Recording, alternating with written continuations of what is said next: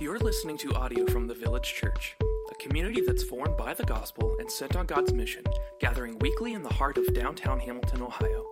For more information about the village or to connect with us, you can find us online at myvillagechurch.com. Good morning. Uh, good morning again, I guess. I've been up here once already. Um, couple quick notes. One, uh, Michael is out. He's actually preaching this morning, obviously not here. Um, he's in Marietta preaching at another Acts 29 church uh, this morning, which is really cool. So be praying for him. Uh, also, my throat decided to be on fire uh, this morning, and that is not a spiritual thing. I'm not being spiritual when I say that. I mean, it literally feels like it's on fire uh, right now. So if I have to like stop or clear my throat, or just if I just lay down here for a minute, just just know that that's what's going on. Um, and last thing uh, is that this uh, this sermon series, he is, we are uh, very much about uh, who God is, some of His attributes, His communicable attributes is the theological term that we get to share with him as being made in his image. Uh, we're talking about God being gracious this morning and grace and all that stuff. Um, it is very much, this sermon is much more about He is sermon uh, with implications of we are that kind of come at the very, very end that I will leave you with. Um, but just know that. We're talking about He is, which talking about grace, that's all of Him. And so I think that makes sense. But all that being said, I think those are my only uh, caveats for this morning, but just want to let you know those things.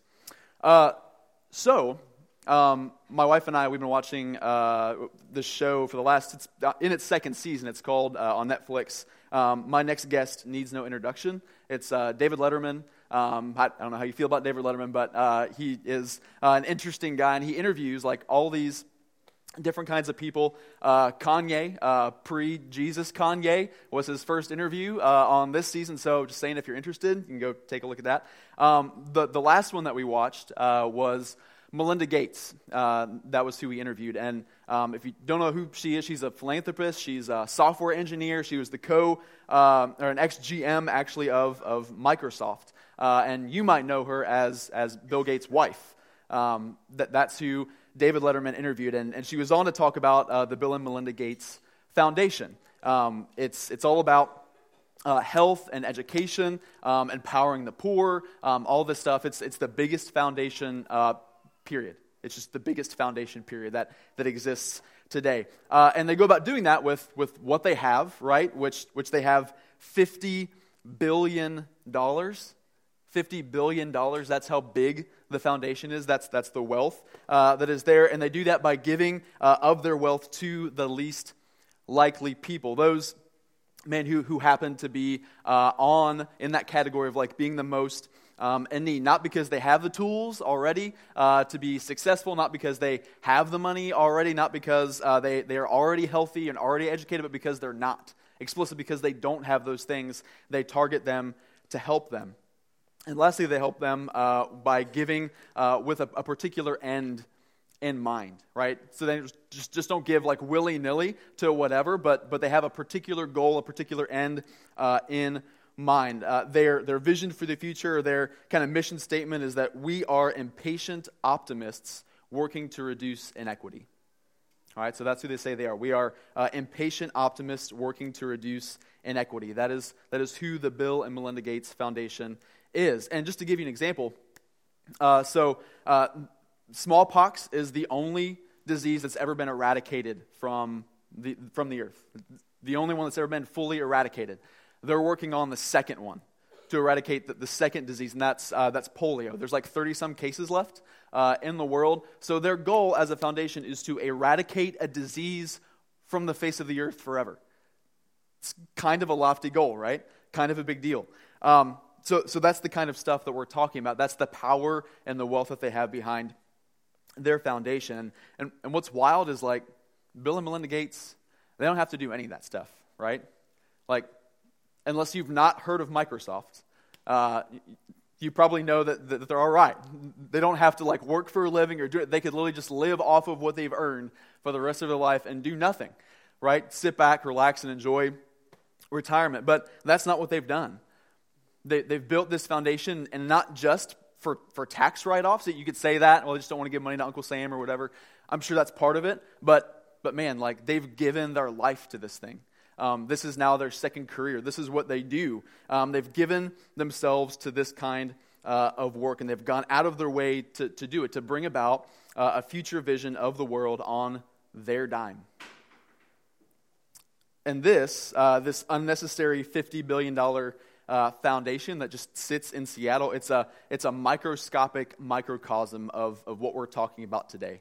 Um, the, the unnecessary yet unending riches of a God who is gracious with us, who has gone out of his way and given himself to bring about a future, uniting heaven and earth on his own dime. On his own dime. A future that's centered on and paid for by Jesus. All right, so we're talking about God's grace today. What does it mean that God is, is gracious? Um, to contrast this uh, a little bit with uh, a word that we hear often coupled with grace, uh, it, it's mercy.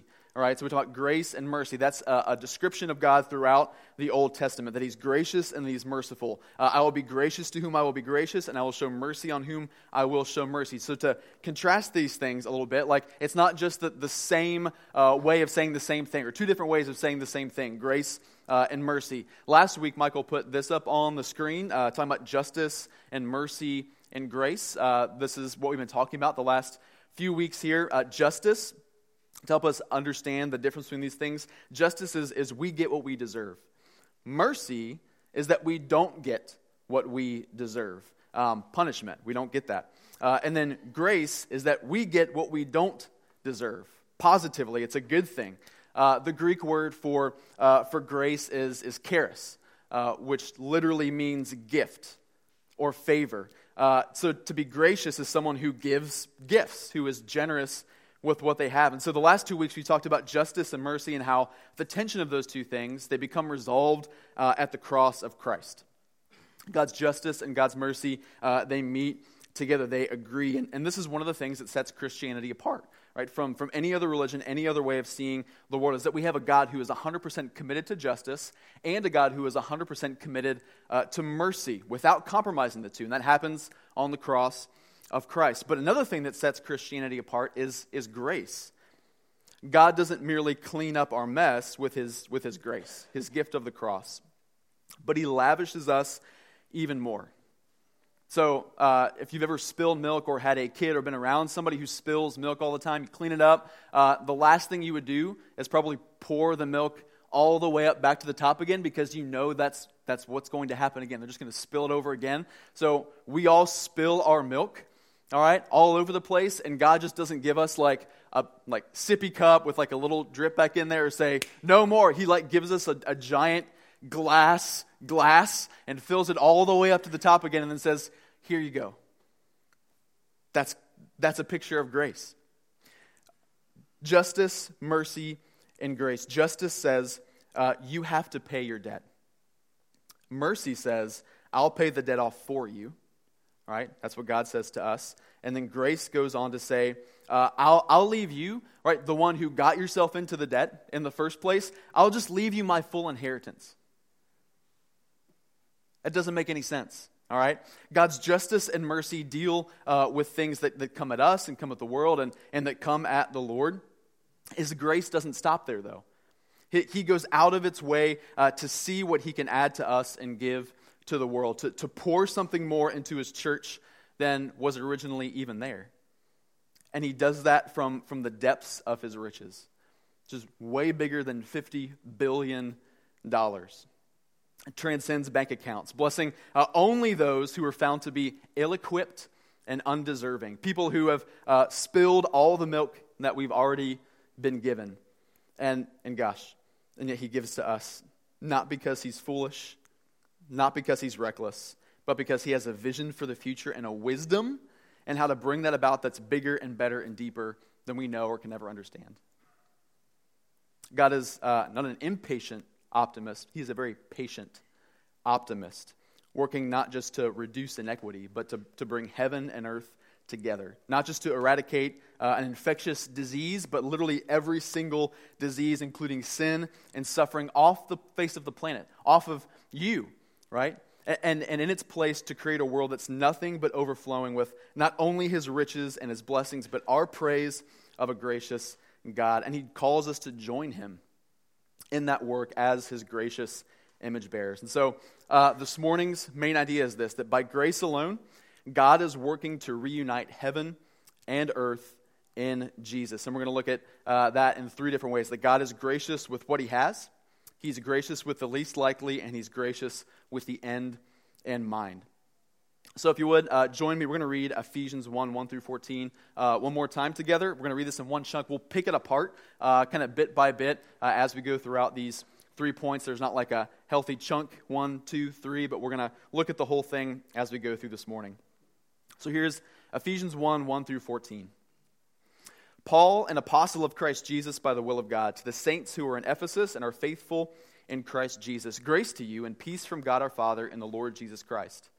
Blessed be the God and Father of our Lord Jesus Christ, who has blessed us in Christ with every spiritual blessing in the heavenly places, even as he chose us in him before the foundation of the world, that we should be holy and blameless before him. In love, he predestined us for adoption to himself as sons through Jesus Christ, according to the purpose of his will, to the praise of his glorious grace, with which he has blessed us in the beloved.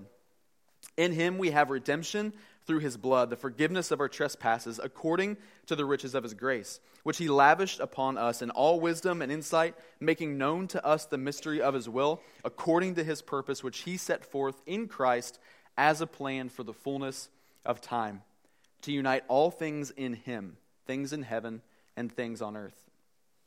In him we have obtained an inheritance, having been predestined according to the purpose of him who works all things according to the counsel of his will, so that we who were the first to hope in Christ might be to the praise of his glory. In him you also, when you heard the word of truth, the gospel of your salvation, and believed in him, were sealed with the promised Holy Spirit, who is the guarantee of our inheritance until we acquire possession of it to the praise of his glory.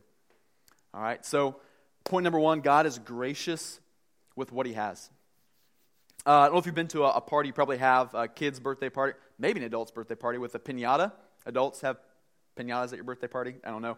Um, but kids, like, they, they get excited about the pinata, right? The pinata itself. It might look cool. Uh, it might be like a character that they really like, or the shape is just whatever. Uh, you also get to, like, beat the snot out of it, right? You actually get to swing at something and, and bust something, and that's okay. Like, that's what you're supposed to do. So kids get excited about the pinata. There's a pinata uh, at the party, right? But but kids also get excited about what comes inside the pinata, the, the candy, right? The, the individually wrapped stuff that's inside. Because it's, it's fun to bust something open, but it's even better when, when candy is the thing that gushes and bleeds out from it, right? That's pretty fun.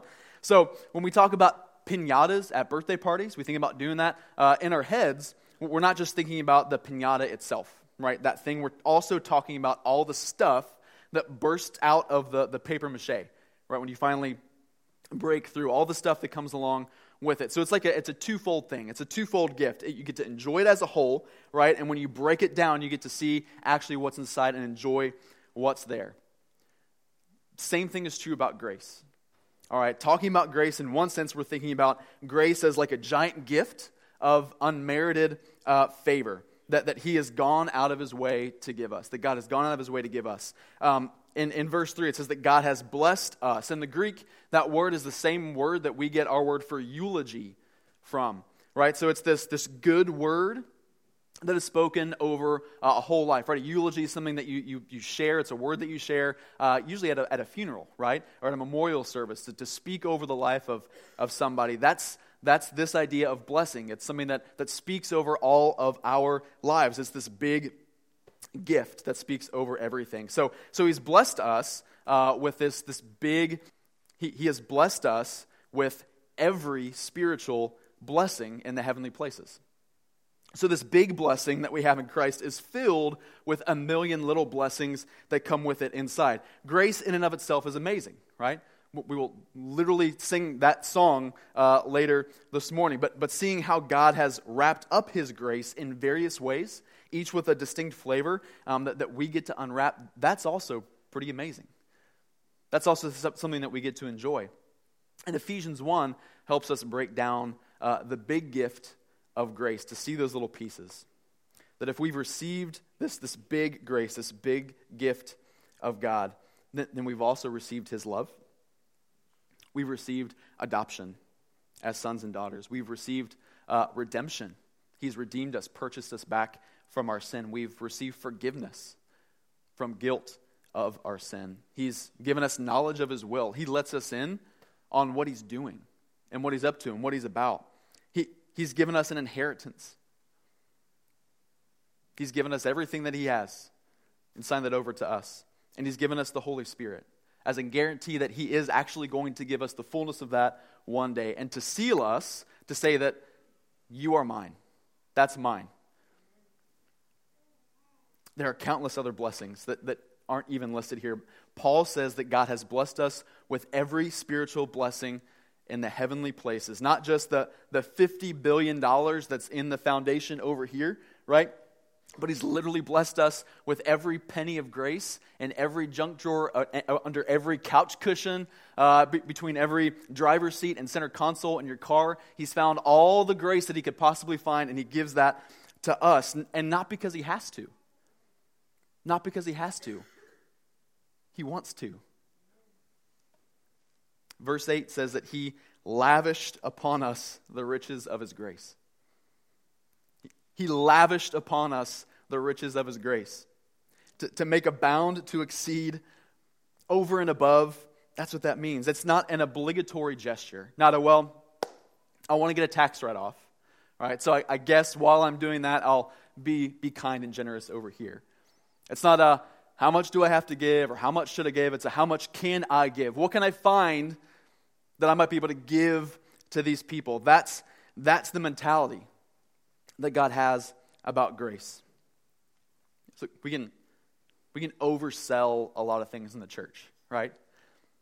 We can oversell sermon series, we can oversell buildings and community, we can oversell pastors and sermons, we can oversell a million different things, but, but one thing that we can't oversell is, is the Lord's grace. We cannot overhype that, we cannot oversell that too much. And, and there's also one other thing that's even bigger than the grace of God. It's one thing to enjoy the pinata, right? Show up to the birthday party and boom, there it is, yeah. And then to go in and beat it to smithereens and enjoy all the stuff that comes out of it. It's another thing to enjoy the one throwing the party. The one who bought the pinata, the, the one who planted the tree that the pinata is hanging from, the one that owns the backyard, right? That the tree is in the one who made the birthday cake, all that stuff, the one who provided it for us. We get to spend the rest of our lives basking not just in the grace of God, but in the God who is gracious.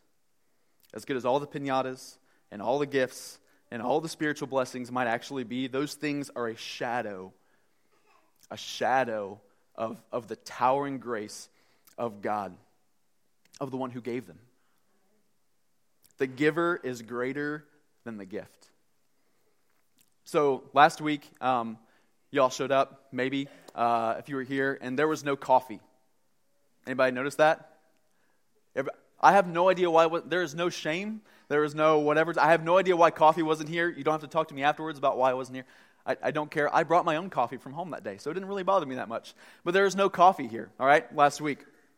Did any of you be like, what, why'd I even come here then? There's no coffee. Why'd I even show up? How was the gathering? Well, uh, I mean, it was fine, but there really wasn't any coffee. God couldn't really get through, I think, to me because I wasn't caffeinated enough. I know we don't show up for coffee, right? Of God, whenever we feel like it hasn't shown up in the ways that we're used to, and the ways that we're expecting, the ways that we assume it's going to be there, we become Dudley from Harry Potter right? If you get that reference, that he's this kid who's like sitting in his room and he's counting all the presents on his birthday, right? And he's like, 36. And you think, like, oh, wow, that's a ton of presents. He's like, that's two less than last year. And he gets mad about it. And we're often the ones sitting in a room filled with gifts, wondering when and why God stopped being generous to us. Or, or maybe we're evaluating our life or reflecting on circumstances or stewing on relationships that we have, and, and we can't see or receive the grace uh, of God that, that's filled up and is covering our lives because we're busy taking inventory of God's grace. And we're not seeing all that we believe that we're owed. And that's what our focus is on. God comes up a little short. Grace has stopped being grace because our delight isn't in the giver. It's not, it's not being in his presence, it's not in enjoying him as he is or, or being with him in his home. Our delight is, is in his gifts, his stuff, what he gives us. We're, we're not stirred by the fact that God is gracious. We're stirred when he gives us what we want, when and where and how we want it. When our lives are relatively undisturbed and our needs and wants are adequately met. But to be fair, God's grace is, is tough for some of us to swallow, right? Uh, when I say that, that God's not just gracious and generous, but that He literally lavishes His riches on us, some of you are like, mm hmm. Sure, He is. You're skeptical. It's tough for you to, to believe that. And, and that's heartbreaking. Because I know that your doubt and your disbelief can't ultimately be rooted in some wrong that God has done to you, some injustice that He's done to you. I know for a fact He's not the one who's robbed you, who has, who has duped you, who has overpromised and undelivered, underdelivered, who's hung you out to dry. But, but if that's your response, then I know that the world has. I know sin has. I know oh, Satan and his spiritual forces at play, that, that those things have. I, I know that you've learned to flinch when God reaches out his hand to, to meet your need with his grace, your, your daily bread, in suffering and in sin, because of the lies that you've been told and the lies that you've lived and the lies that you've been convinced over and over and over again are actually true about you and about the world and about the Lord. And at best, you'll try to like, like snatch something out of his hand real quick love, forgiveness, redemption, whatever it is, and then run away as fast as you can because you don't trust him, right? Or at worst, you'll believe none of it's really for you at all. Or, or your stubborn heart will tell you that, that you can take care of yourself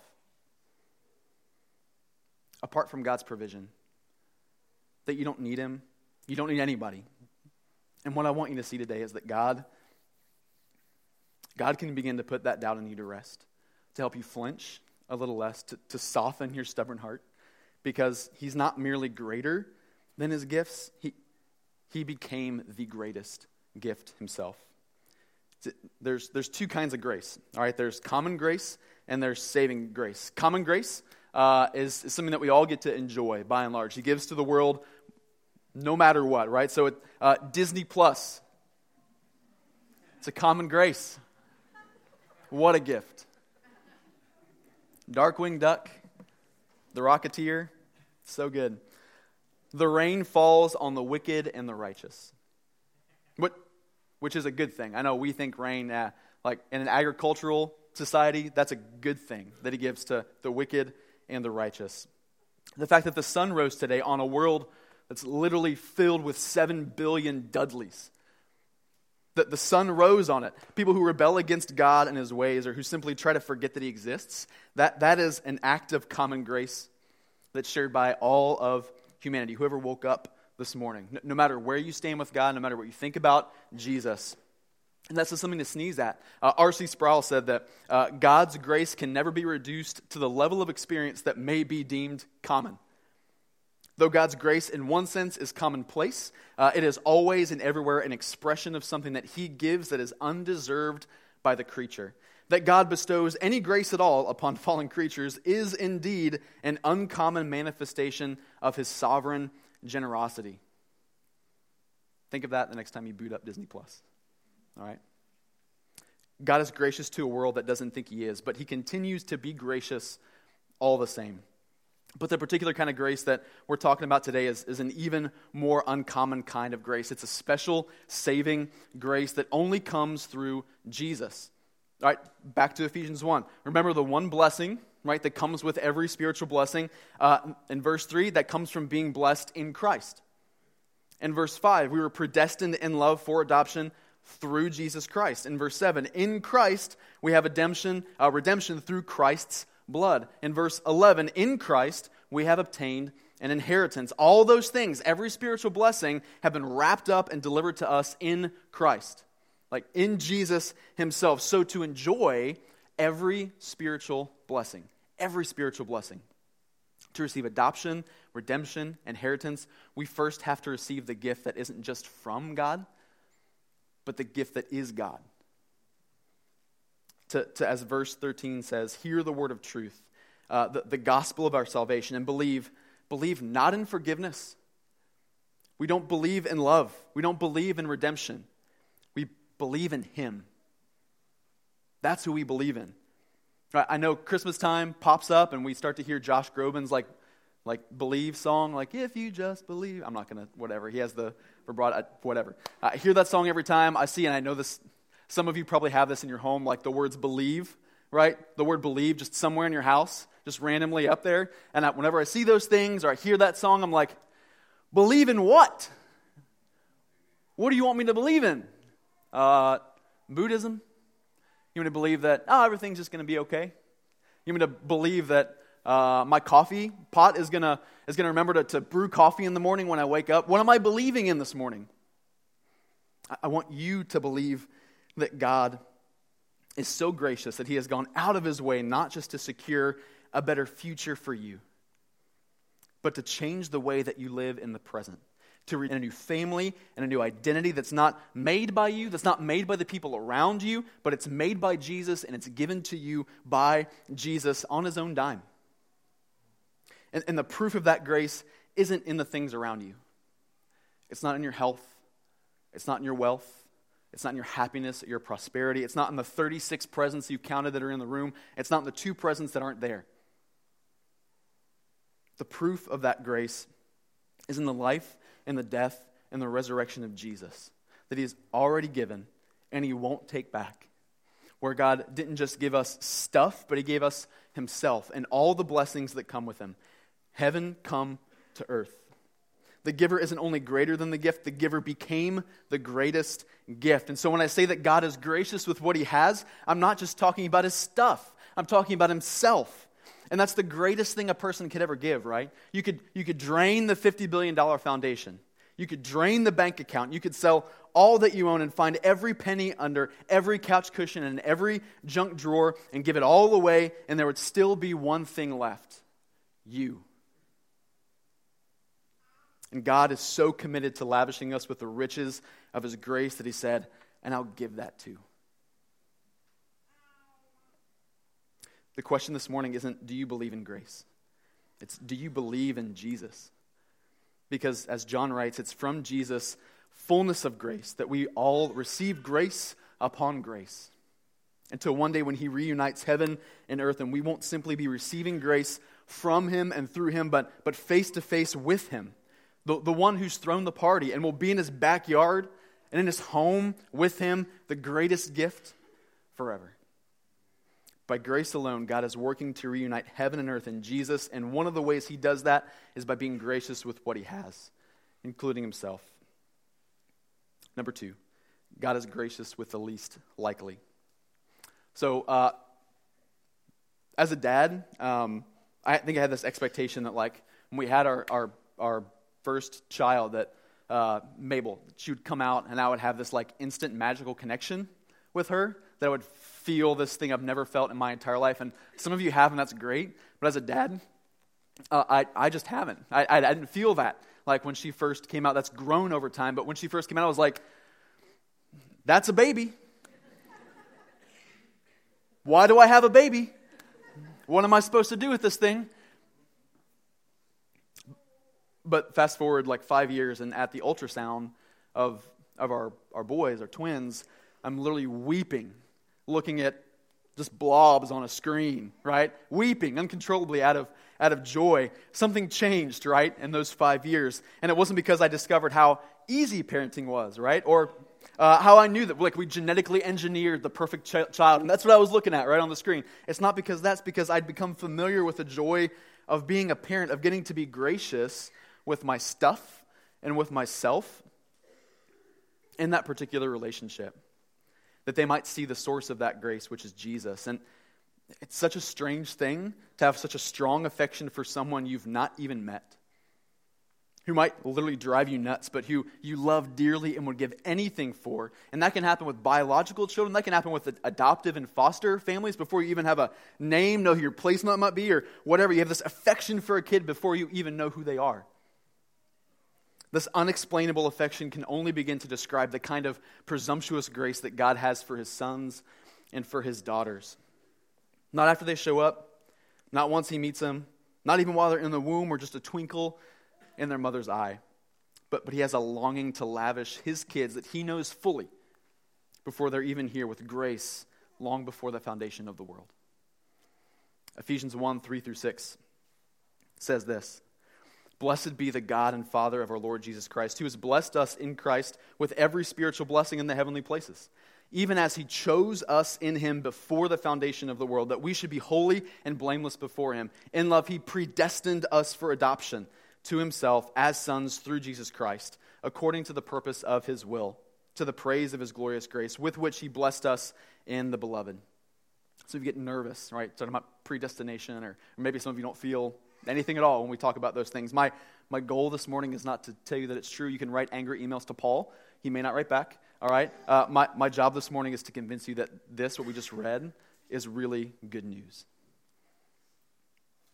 Why? Let's make sure we're clear on what he's saying.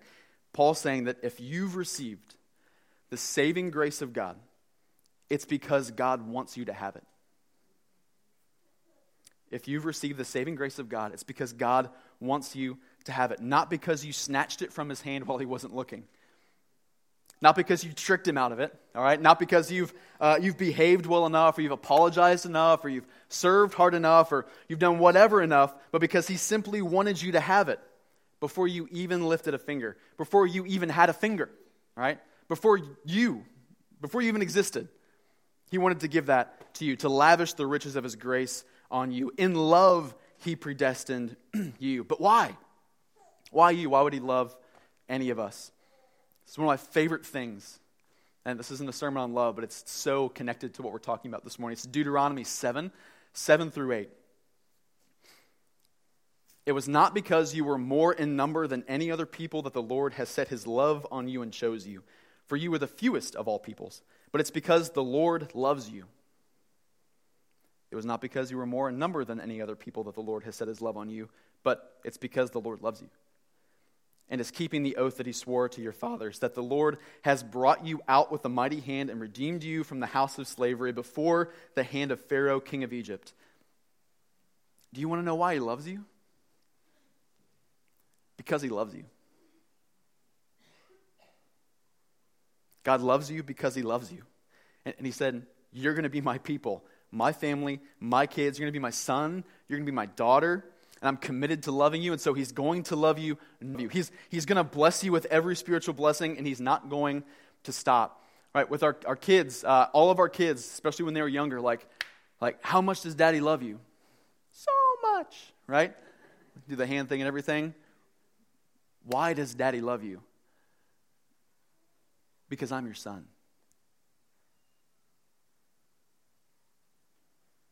That's it. That's it. It's as simple as that. There are a million things I love about my kids. But I love my kids because they're my kids. But it's so tough for us to believe that it's that simple when it comes to God's love for us, His grace towards us, when, when it is. Right? There has to be a reason, right? Well, uh, it's because of how many of us there is, right? Uh, no, you were the fewest of all peoples right? It's because we were so tough, right? No, no, you were the ones who needed my mighty hand. It's because of our status, our reputation, right? No, you were slaves in a foreign land. Oh, it's because we were able to help ourselves, right? No, you were literally helpless. There's nothing about you that finally triggered God's affections for you. Nothing that won him over to you, that, that tipped the scales, right? And boom, you were in. And nothing ever will because he didn't wait around from eternity past to see how you would turn out. And that is really good news because, trust me, none of us today would make the cut. There's one guy that made the cut, and that's Jesus, which is why Paul says, or doesn't say, grace comes from you being the best version of you. Right? A better version of you, a, a, hypothetical version of you, a future version of you. He says grace comes to you as you are right now through faith in Jesus. Because Jesus, who has been and always will be God, became the only best version of humanity that's ever existed. And he only came to seek and save those who have lost their way. It's all of us. So, so if you're looking at yourself and thinking, I'm the, the last person on earth that God would ever want, that, God could ever want to claim as a son or a daughter, let alone lavish with grace. I, bring nothing but ba- baggage to the table. What you need to know is that's kind of his point. I've told this story before when Kel and I were in college, and I was like just wrestling with insecurity and doubt and guilt and all sorts of things. I remember saying on the phone to her, like, I just don't feel worthy of God's love and His grace. And she thinks we were in person. We were definitely on the phone. I, she said, because you're not. Which is sounds really cutting, right? Welcome to my wife, right? but the best thing she ever could have said to me, the most loving and truthful thing she ever could have said. Me, don't misunderstand. The point isn't that you're worthy. It's not that you're not worthy. The point is that God wants to make the unworthy worthy. He wants to make the wretch righteous. He wants to make the poor rich. He wants to make the orphan his. He wants to make the unloved cherished. He wants to make the dead alive. Ephesians 2 1 through 9 says, And you were dead in the trespasses and sins in which you once walked, following the course of this world, following the prince of the power of the air, the spirit that's now at work in the sons of disobedience, among whom we all once lived in the passions of our flesh, carrying out the desires of the body and the mind, and were by nature children of wrath, like the rest of mankind. But God, being rich in mercy because of the great love with which he loved us, even when we were dead and our trespasses made us alive together with Christ, by grace you have been saved and raised us up with him and seated us with him in the heavenly places in Christ Jesus, so that in the coming ages he might show the immeasurable riches of his grace in kindness towards us in Christ Jesus. For by grace you have been saved through faith, and this is not your own doing. It is the gift of God, not a result of works, so that no one may boast. So we get to let God's grace speak for itself and lavish even you with his riches, not try to tie conditions to it. This is why he loves me. Life. It's not, not tied to your past or your present or your future, but, but Christ's whole life that he's already lived. Not to your performance in the present, but to his sovereign grace from eternity past. This is good news. This is good news of a Jesus who, or your loved one, uh, or some future version of us, but who will go out of his way to, by grace alone, reunite himself with us, to reunite heaven and earth in Jesus. And one of the ways he does this is by being gracious to the least likely, even to you and to me. Point three God is gracious with the end in mind. Uh, I used to work for United Way, um, a charity, uh, back in the day, and even though you would assume like ah it's all about just helping people and stuff like that it is but but but the bottom line really wasn't always about the one who is in the most need the, the bottom line was like what what produces the most results right what program what what thing produces the most results there was always a vision uh, health education income all that stuff that's what we were shooting for um, but man you you always had to go back to the donors and say this is what we did with your money like this is the impact that we made in the community look what we did right? And that's not all bad. That's, that's called stewardship, right? Making sure that we do the most with, with what we have. But, but that means there's always going to be people who fall through the cracks. The ones who are most at, risk, who are maybe least efficient in helping, right? They're going to fall through the cracks because you don't put them on a, on a poster. They're not good marketing material.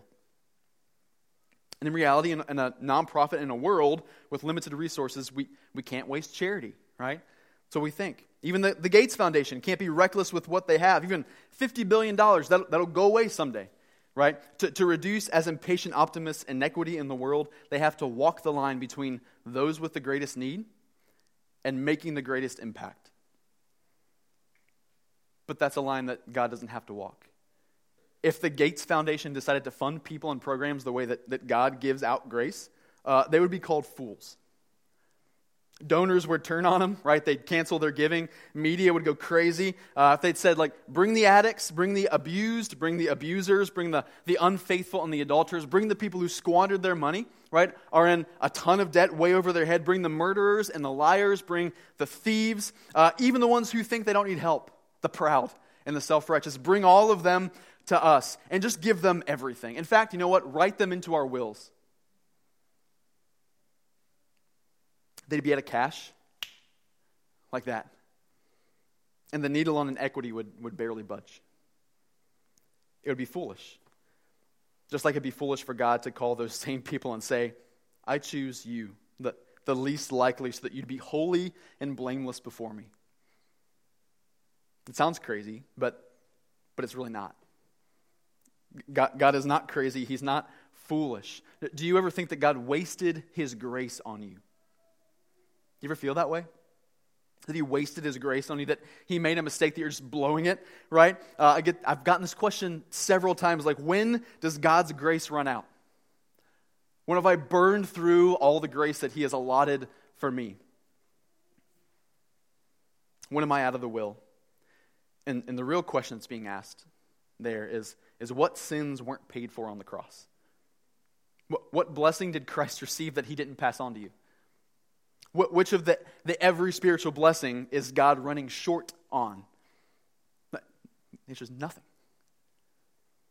It, it's hard to believe because it's a bit unbelievable. And it might seem foolish to us, but God is not foolish. In Ephesians 1 7 through 10, he says, In him we have redemption through his blood, the forgiveness of our trespasses according to the riches of his grace, which he lavished upon us in all wisdom and insight. He knew what he was doing when he gave you grace the one that you think you're squandering it and wasting it, he knew what he was doing, making known to us the mystery of his will according to his purpose, which he set forth in Christ as a plan for the fullness of time to unite all things. He gave his grace to you specifically with the end in mind, on purpose. He not only lets us in on the plan, but we are part of the plan for the fullness of time, to unite all things in heaven and on earth. But, but we so often think that means he's waiting for us to, to bring earth up to heaven, right? Like kids jumping up trying to reach as high as their dad can reach, right? But, but that's not the way it works. Uh, it's, it's God saying, I'm coming down to you, I'm bringing heaven down to you. And that's how it's always been. God came down to dwell in the garden with Adam and Eve. God dwelled in a tent. God dwelled in a temple. He, he dwelled among his people, right? As us in Jesus. He came to dwell in his people uh, through the Holy Spirit as a guarantee and a seal. And the final picture that we have in Revelation is him and a whole city coming down to dwell with us right here. God's not wasting his grace on imperfect people like you. His grace on imperfect people is the work of his perfect plan that will produce and is producing what he's aiming for. Shower nights at home are crazy. Our kids go nuts. Uh, it's like someone flipped a switch, and we have like showers and all that stuff. I, I don't know why, but uh, they, they, just go crazy. Um, and they stay in the shower for like eight times longer than they need to, and they're playing, and they're like trying to clean the walls. And like, what, what are you doing in there? They're playing, sitting on whatever. They're doing all kinds of stuff, wasting water uh, and time, and all kinds of things. It's super frustrating. But, but you know how they come out? Clean Mostly. In Christ, God has declared us clean, holy, blameless. We are that. As we continue to be showered day by day by day with the grace of God, we get to actually live a little more holy. As we learn and as we grow, we get to live a little differently. As we respond to the grace that God has given us, we get to let Him wash some of the dirt off and to be refreshed. His, his grace doesn't just preserve us, right? It, it changes us over time. We, we get to walk into every day knowing that we have a God who's given us not just his stuff, but himself and won't withhold anything from us. A God who, who loves us simply because he loves us. And a God who has poured out his grace on us on purpose. That'll change a person. That'll soften hearts. That'll make us flinch a little less when God stretches out his hand to offer us grace and and when he invites us to walk with him and learning how to live holy and blameless lives. He's making all things new including us. And one day he'll, he'll finish that. He'll finish making all things new. And on that day, we'll realize that it took a lot of grace and a lot of time that right now we think are being wasted on us, but we'll step into that day able to live as holy and blameless as He's already made us and declared us in Christ.